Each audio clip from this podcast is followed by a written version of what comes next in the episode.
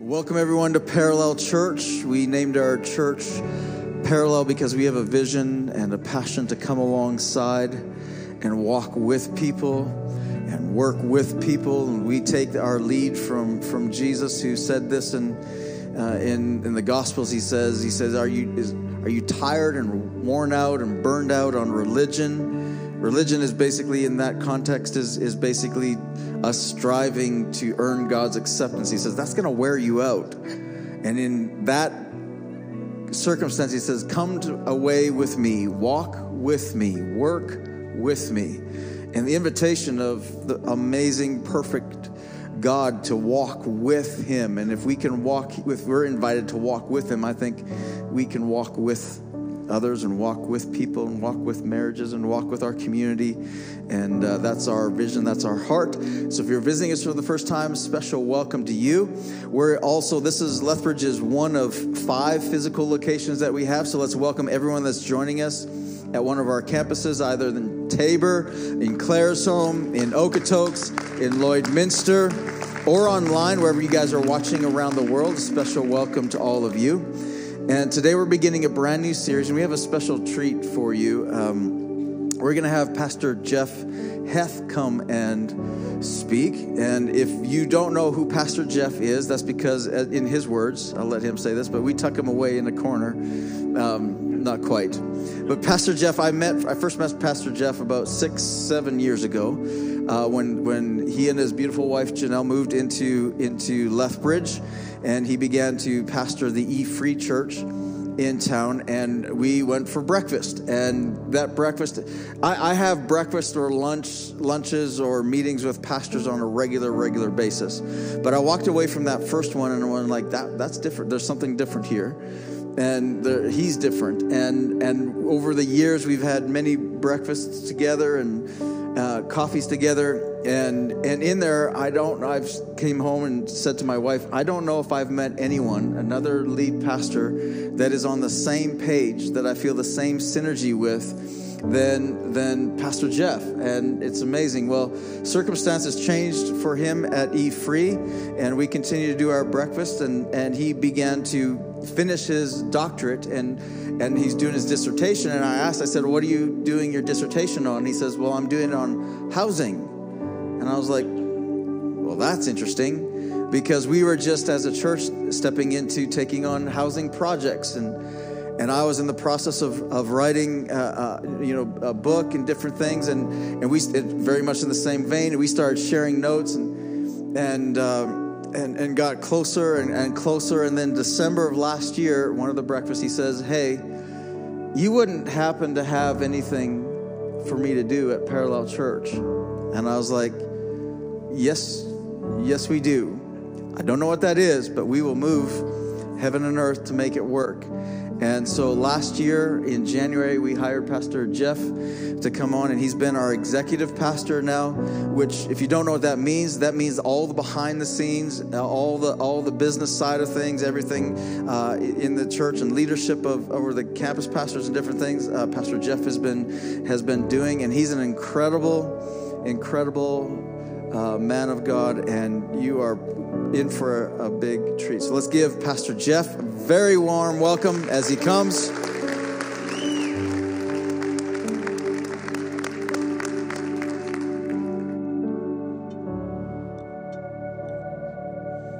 Well, hopefully I won't let him down after that instruction there, that introduction for sure.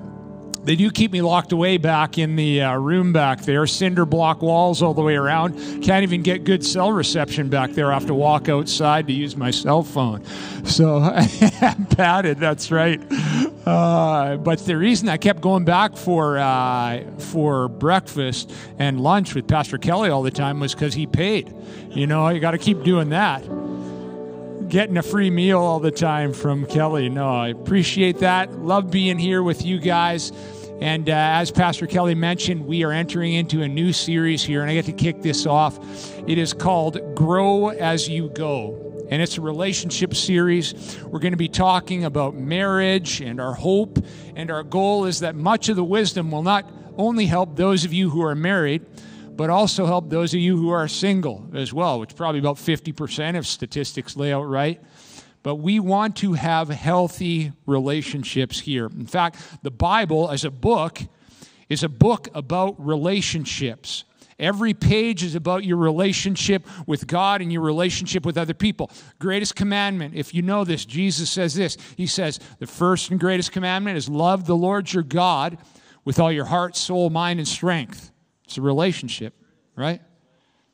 And then he says the second is like it love your neighbor as yourself. And that's a relationship there. A relationship book. Grow as you go. Now, what's up with the title? Grow as you go. What, you know, what's up with this? Well, the first thing is the beauty of this is we are never perfect, right? Like, help me with this here, first of all, okay? How many of you have this struggle here? Go with me on this one. Your spouse is always telling you how perfect you are, okay? Put up your hand. Okay, maybe we do need this just a little bit, okay? Now, uh, you know, this isn't depressing. This is just the way it is. We're not finished growing. All of us here need to grow. All of us here, we're not perfect. But not only that, how do we grow in our relationships? You know, we don't just uh, go away somewhere, sequester ourselves in a room, and write a paper about how we can be better at relationships, do we? We don't go away and just study and, you know, pour over data of how to be a better relational person. No, we got to go and we got to get in relationships. We got to go. We got to make mistakes. We got to hurt sometimes and be hurt so that we can forgive and be forgiven. We got to be able to care for somebody so that they can turn around and care for us. We got to walk the pathway with other people, make mistakes, slip up, so we can learn and we can grow. That's why we say, let us grow as we go. You know, let's walk in imperfect relationships with each other so that we can continue to walk down the pathway and grow and grow together and grow in deeper relationship with each other. Now, sometimes this process is pretty slow and pretty painful, isn't it? I mean, sometimes it's slow for my wife, Janelle. She wishes I would change a lot more swiftly than I do at times and it's painful for me. I don't want to change at times, but I know I have to. Now, Janelle and I been married for 30 years. Here I have a picture of us here back in August 21st, 1993. There it is, right there. Look at a Garth Brooks tie I got on there and everything. My wife looks like she's 14 years old there. I can tell you she was of age at the time. All right. Now, this is a few years later, 30 years later, here at my uh, one of my daughter's weddings here. Okay, my wife, she looks even better now. Can you imagine? 30 years later, she's better hair than in the early 90s. Look at my hair though. I don't have any hair left. 30 years. That is that's depressing right there. That's what that is. But we're walking down the pathway here, and Janelle and I are growing as we go. She's had to put up with a lot over the years as I've stumbled towards being the man and the husband that God intends me to be, but she's helped me on that pathway there. We've helped each other grow as we've gone together. Now, the Bible has a lot to say about our love life, our romantic relationships, about marriage, and whether you're here as a teenager, parent of a teenager, dating, checking out Hinge every day, whether you're a fiance, you're just married, whether you're divorced, or whether you're married for over 30 years or more, like me, I believe that there's something for you here in your relationship over the next few weeks. And God has it for you. Now, we also know that relationships are the source of much pain. Probably greater than any physical pain that we've ever gone through. Our relational pain sticks with us and haunts us. But we have a God who wants to walk through us in this. We have a God who will help us. We have a God who can bring healing even in the midst of our deepest pain. And He wants to walk with us as we grow. God is the foundation of our relationships. He's the one that set this all up. So we need to trust the one that has designed relationships to empower us to live with them. If we trust God as the foundation, He can empower us to walk through our hurts, our pains, our difficulties, our stresses. And no matter what you're facing right now, with your imperfect relationship with your spouse or the people around you, there's a perfect God that is standing there right next to you. And He wants to walk with you in this. Now, I'm not sure what your relationship is, is like right now, but even if your relationship isn't great right now, it's probably not worse than Lawrence Ripple's. Okay? My friend Scott, who's a pastor in Kelowna, sent me this story a few weeks ago. A story, a true story of Lawrence Ripple. Back in 2017, Lawrence Ripple went into a bank in Kansas City, Missouri. And he walked in and he walked up to the teller and he had a note which read, I have a gun, give me all your cash. And so, like she was trained to do, the teller behind the desk filled up a bag with cash, almost $3,000, gave it to Lawrence Ripple. And what you normally would do is you run out of the bank. But this isn't what Lawrence did. Lawrence took the bag, walked over, sat down in the waiting area, and sat there and waited. and of course, the teller called the cops. They came in, they looked, they saw Lawrence sitting there they went over and they searched him. He didn't have a gun. And they took the bag from him and they said, Lawrence, what are you doing? And his answer was, I'd rather be in prison than to live one more day with my wife. wow. I mean, that's bad. Fast forward to the trial, and Lawrence pleaded guilty, of course. Why wouldn't he?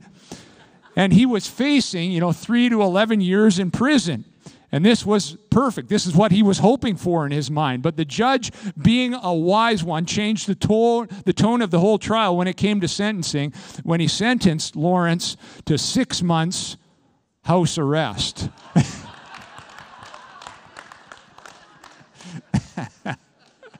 oh, man. Now, we all laugh, but at some, some level, we get this, right? Relationships are difficult. Over our 30 years, Janelle and I, we've had those silent days. You know, we've had those tough conversations. We've had real time struggles where you can often be left feeling a little bit of hopelessness. We've been there. I'm guessing that you have been too. And today is a critical starting point that none of us can miss.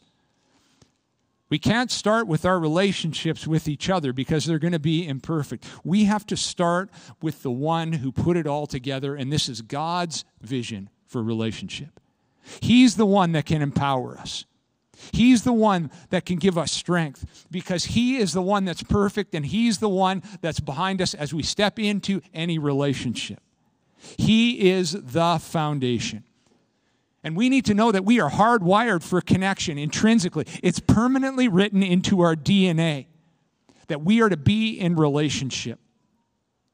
Even if our relationships aren't great right now, we have this in our heart. We long for it to be better.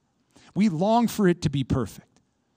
Now, there are 1,189 chapters in the Bible. And if you were to search all the way through them, there's four chapters that have perfect relationship. The first two and the last two. And that's it. Okay? The other 1,185 chapters in the Bible have imperfect relationships. That means literally that 99.66% of the Bible is about broken relationships. They are filled with pain, brokenness, hurt, trauma, disappointment, backstabbing, gossip, unfaithfulness, sexual brokenness, fracture, divorce, and longing. That's the middle of the Bible. But you know what else happens in the middle of the Bible? Jesus comes. Jesus comes. And he comes there to meet us. That's what we sang about here, wasn't it? Your name is power. Your name is hope. Your name is Jesus. Break every stronghold. Jesus in the midst of darkness, Jesus for my family, Jesus for my relationships, Jesus for my marriage. He's the foundation.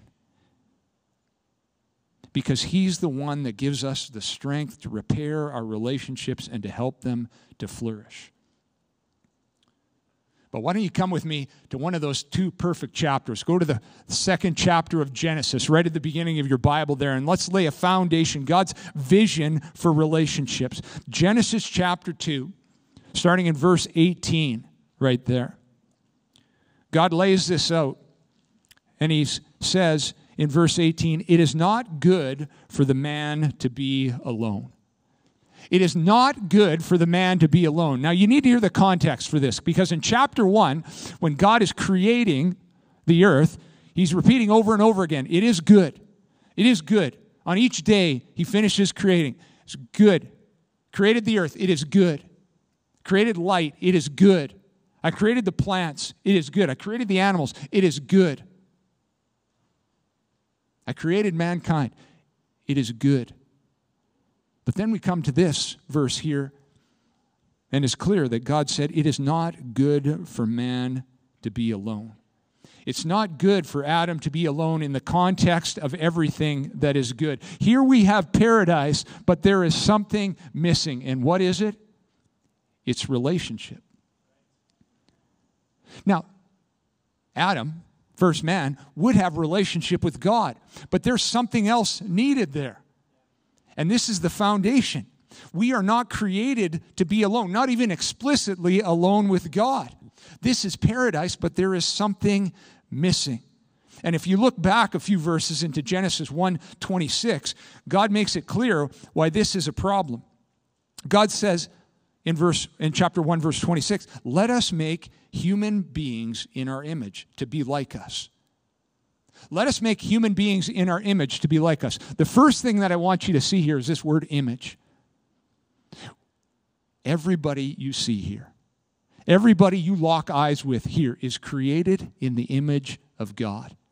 And so they have a deep and lasting value because of this.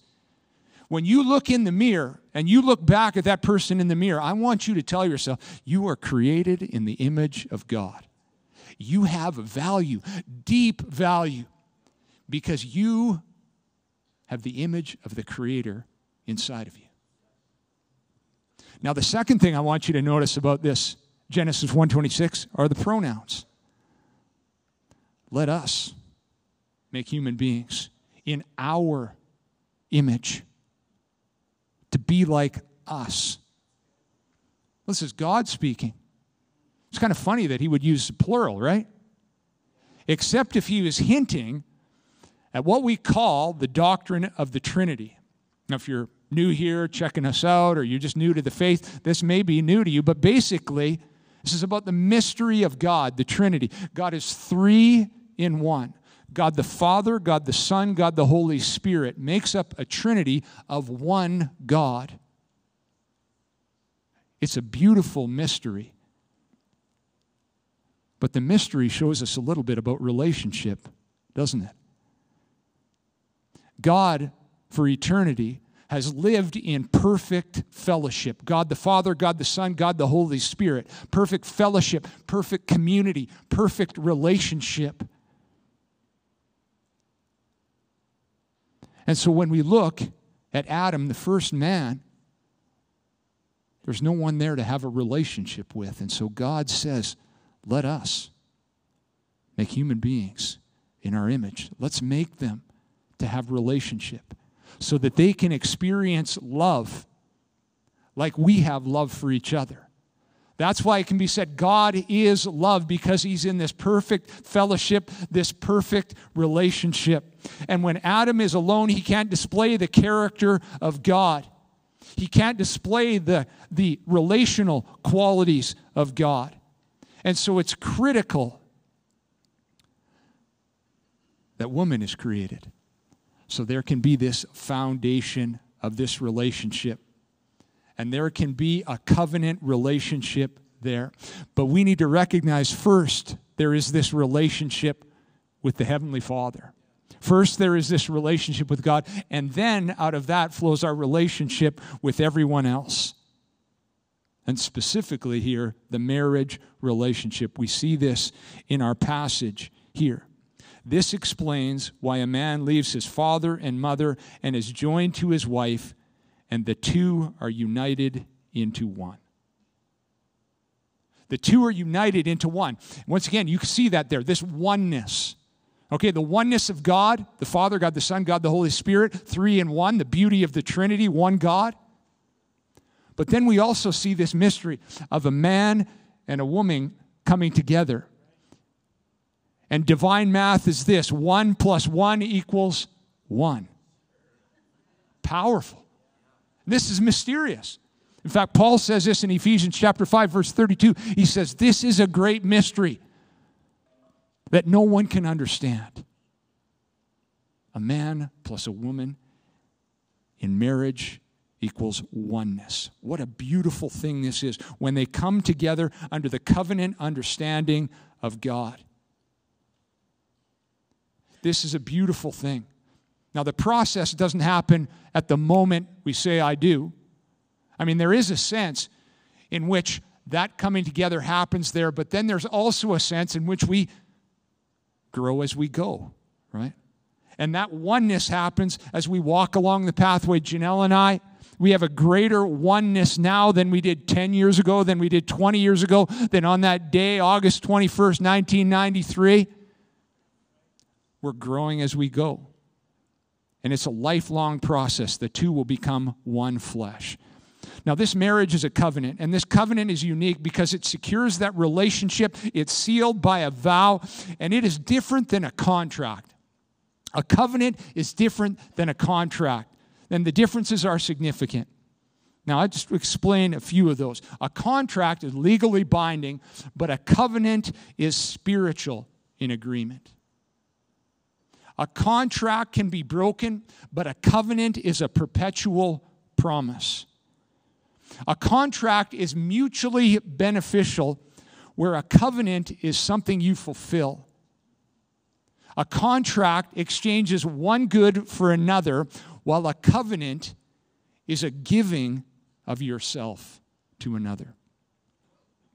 You can opt out of a contract, but a covenant is about having the strength to hold up your part of the promise, no matter what. One can stop paying in a contract when one party is not fulfilling their part of a deal. But in a covenant, listen to this the party not getting their needs met supports the failing party so that they can meet their obligations. This is huge. In a contract, if somebody breaks their end of the deal, you can say, deal's off, done, over with. But in a covenant, it's different.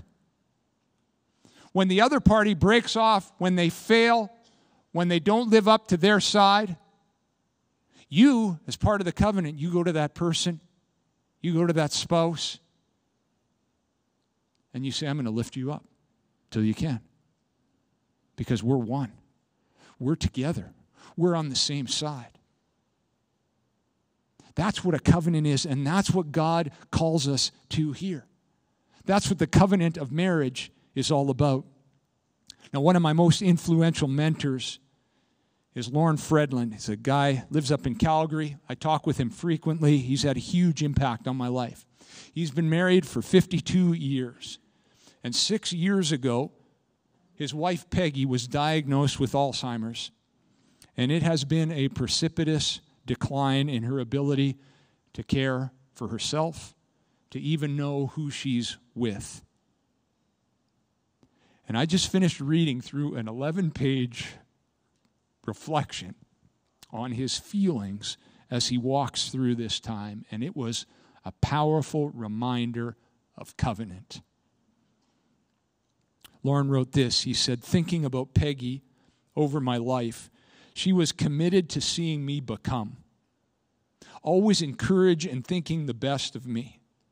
I owe my understanding of what gifts I have and don't have to her words and thoughts of encouragement. She not only helped me be me, but she helped me to be better. And Lorne's prayer, the final words that he had in this document was simply this Father, help me to honor Peggy and at the same time see the love and the privilege of the life we have yet to live together. Mm-hmm.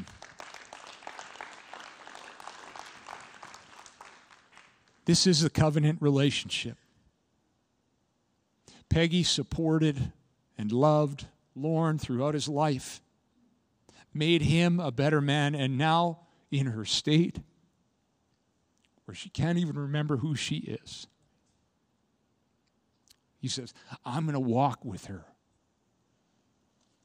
I'm going to support her. I'm going to hold her up because I've made a covenant with this woman.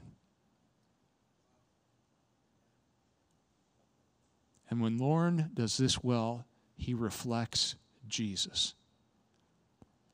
Because Jesus has made a covenant with us, a covenant that cost him his life. Jesus says in Luke 22 20, after supper, Jesus took another cup of wine and said, This covenant is the new cup, or is this cup is the new covenant between God and his people, an agreement confirmed with my blood, which is poured out as a sacrifice for you. When we were broken in our sin, when we were in rebellion to God, Jesus Christ came and he says, I'm going to create a covenant with you and I'm going to hold up my end of the bargain, even when you're pushing against me. And he went to the cross and sacrificed his life for your sake. That's what a covenant does. That's the type of love that God has for you. That's the love that Jesus has. Is that no matter what, He's going to hold up His end of the bargain and He's going to hold up yours as well. What a powerful example for us. This is covenant love. And we need to trust the one who designed relationships to empower us in ours. And Jesus loves to do this. So, how do we do this? Well, Scripture is not silent here either. The one who designed relationships with us, he gave us 1,185 chapters, not only to talk about brokenness and the brokenness that we experience here, but also to give us hope and how we can live for one another. So, one of those passages here I want you to look at is Philippians chapter 2. This tells us how to live in covenant relationship with those around us. So, as you turn there to Philippians chapter 2, I am also reminded of our culture here at Parallel. And I love this. I love being part of this place here and the culture code that we have here. You see it out on our signs out here, but I think we live this as well. And one of the culture codes we have here is we embrace grit and grace. I love that. There's two G's there grit and grace. It says we get involved in people's lives no matter how messy they are, because that love has no contingencies. That we will have the tough but necessary conversations and we will never waste a crisis. We get in there and we love no matter what with grit and with grace. And then I love this vision that comes out of this. People who are skeptical of our God and our beliefs will be envious of our relationships. I, I don't know about your God. I don't know about your beliefs. They seem a little weird to me. But when I see the husbands treating their wives like they do, that's what I want. When I see wives loving their husbands in the sacrificial way, that's what I want. I don't know about your God. I don't know about your beliefs. Maybe I'm willing to hear a little bit more about that, but what I love is the way that you love each other. Wouldn't it be awesome if in this grit and grace people looked at us and said, I know they're Christians because of the way that they love each other? Oh, God, may this be true. And the Bible gives us plenty of instruction on this. In Philippians 2, verse 1, it says, Is there any encouragement from belonging to Christ? Any comfort from his love, any fellowship together with the Spirit? Are your hearts tender and compassionate? Paul is asking this series of rhetorical questions. Are you a people united with Christ, full of the Holy Spirit, experiencing God's love firsthand and experiencing your love for one another? Yeah, I know you are, church at Philippi. I know you are here, church at Parallel. I know you're experiencing these things. And then in verse 2, he says, If you are, then make me truly happy by agreeing wholeheartedly with one another, loving one another, and working together with one mind and one purpose. If you've experienced this great love of God, this sacrifice of Jesus, the power of this, then the call is show, your, show this love to one another. Be unified together, sacrifice for each other, live in a covenant relationship. Just show others what you've experienced through Jesus Christ. And how do you do this? How do you make God's joy complete? Well, you might expect at this point that there'd be some sort of contract, some sort of deal. Okay? If you do this, then this will happen to you. It's if then. But no, Paul goes straight to the covenant. You want to show your love? Here's how you do it don't be selfish. Don't try to impress others. Be humble, thinking of others as better than yourselves. Wow. Don't look out for your own interests, but take an interest in others too. This is the call. Sacrifice, be humble, consider others better than yourselves. Don't look out for your own interests, but think of the interests of the people around you and go after those. That's covenant love. That's the love we're called to do. That's the love that Jesus Christ did for us. In the very next verse, you must have the same attitude that Jesus Christ had. Though he was God, he emptied himself, walked on the earth, and what did he do? He went to the cross and died for you because he loved you so much. Be humble. Think of others as better than yourselves. And look not only to your own interests, but for their interests as well. That's what we need to do for each other. That's what we need to do for our spouses. This is what makes an incredible covenant marriage is when you do this. Now, I believe that one of the big reasons that God gave us marriage is to teach us how to walk in humility and graciousness and sacrifice. Marriage is the school where God uses our spouse to tear down all the self centered and selfish walls that come so naturally to us. So, marriage is hard. But our God can give us the power to do this as well. A couple of years ago, Janelle informed me of a goal that she had. She wanted to go and hike the West Coast Trail. Now, honestly, I didn't really know what this was. Now, so I went and had a look. It turns out that this is seven days of backcountry camping. Okay? I don't know if you know about this. Have you heard about this before? I'd heard about it a little bit, but basically it's carrying everything you need on your back and trudging through the wilderness of Vancouver Island for six to 10 hours a day. Okay? For some of you, this sounds like heaven, right? You're weird, okay? Let's get that out there right now.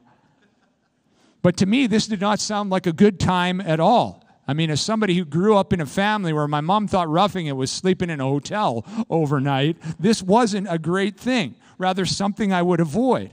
I had tree planted in northern BC for a spring and summer, and I'd had enough of sleeping in a tent during that time. Or I agreed with the words of one of my friends when I told him about this. He said, I've paid good money for my house. Why would I spend money going out and living like somebody who is homeless? But very soon, I was on my computer researching gear, researching the trail, purchasing what we would need to go on this trip.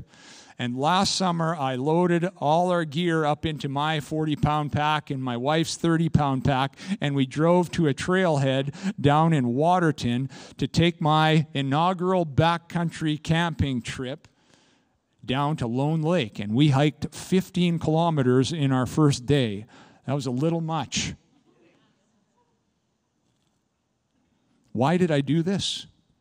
Why did I spend hours researching and purchasing equipment that I didn't want to do an activity that I wasn't looking forward to?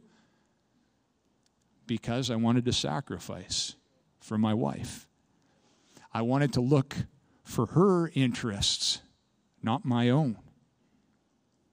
I wanted to think of her as better than myself. This is what love does. This is what the covenant calls us to do a continual surrendering of your rights.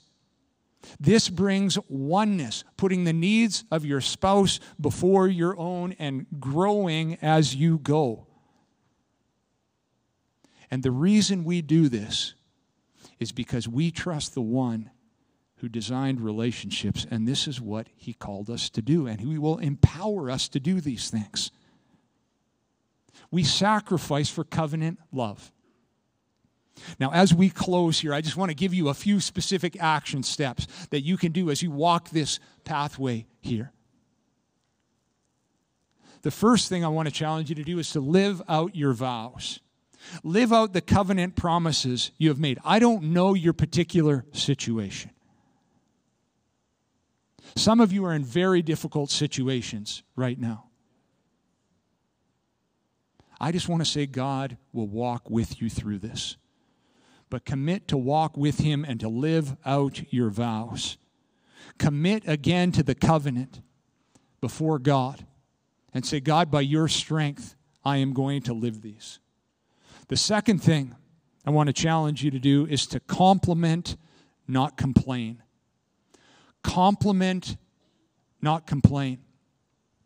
If we go through our relationship with our spouse and we are looking for things that we can compliment them on, we are looking for things that they can do, that they are doing that we value, we are going to see them in a different light.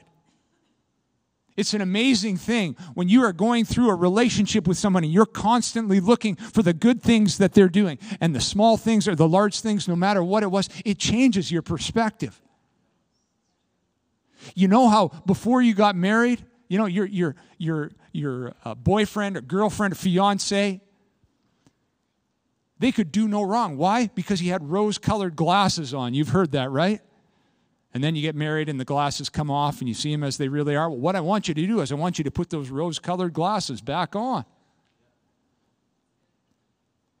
And look for something to compliment. It's going to change your perspective. Because if you're looking to complain or you're feeling that complaining spirit come up, you're just looking for the, the bad things that they're doing. Even if they're not really that bad, you're just assuming it's going to be bad. That's not covenant love. And the third thing, and this comes right out of our directional statements, I want you to focus higher. The call is to pray, to set our hearts and our minds on God. It takes three to make marriage work, to get that oneness. It's one plus one, yes, but there's also another God. Ecclesiastes 4:12 says a cord of 3 strands is not easily broken. If you are building your relationship with your spouse, that's great. But the primary relationship is that relationship with God. And so as you hold your husband, as you hold your wife up in prayer, that foundation is going to grow. And if you today feel like you need some prayer for your relationship, we'd love to do that. We'd love to help you with that. You can take a card there, just write out a prayer request, drop that off with one of the ushers on your way out. That'd be great. You know what would be even better? Is if you found somebody here that you knew or felt comfortable with and said, Hey, would you pray for me? And that's what we want to do as part of the family here is pray for each other. We all know relationships are hard. We all know our relationships aren't perfect. You guys admitted that to me at the beginning. But let's pray for each other. Let's focus higher. Because when we pray, we show our trust in the one who designed relationships, that he will empower us to live them well. Amen. Let's pray. Heavenly Father, we thank you so much that you designed us to be in relationship. We thank you that you sent your Son to sacrifice for us to show us what covenant love is. And we thank you, God, that we get a chance to practice this here on earth. And I want to pray for all the husbands here that you would strengthen them to have covenant love for their wives. And I want to pray for the wives that you would strengthen them to have this covenant love that you've reflected for their husbands. And I pray that as we walk this pathway imperfectly, that you would come and you would help us and you would support us and you would walk us through this. We trust you for this today, here in this service, God.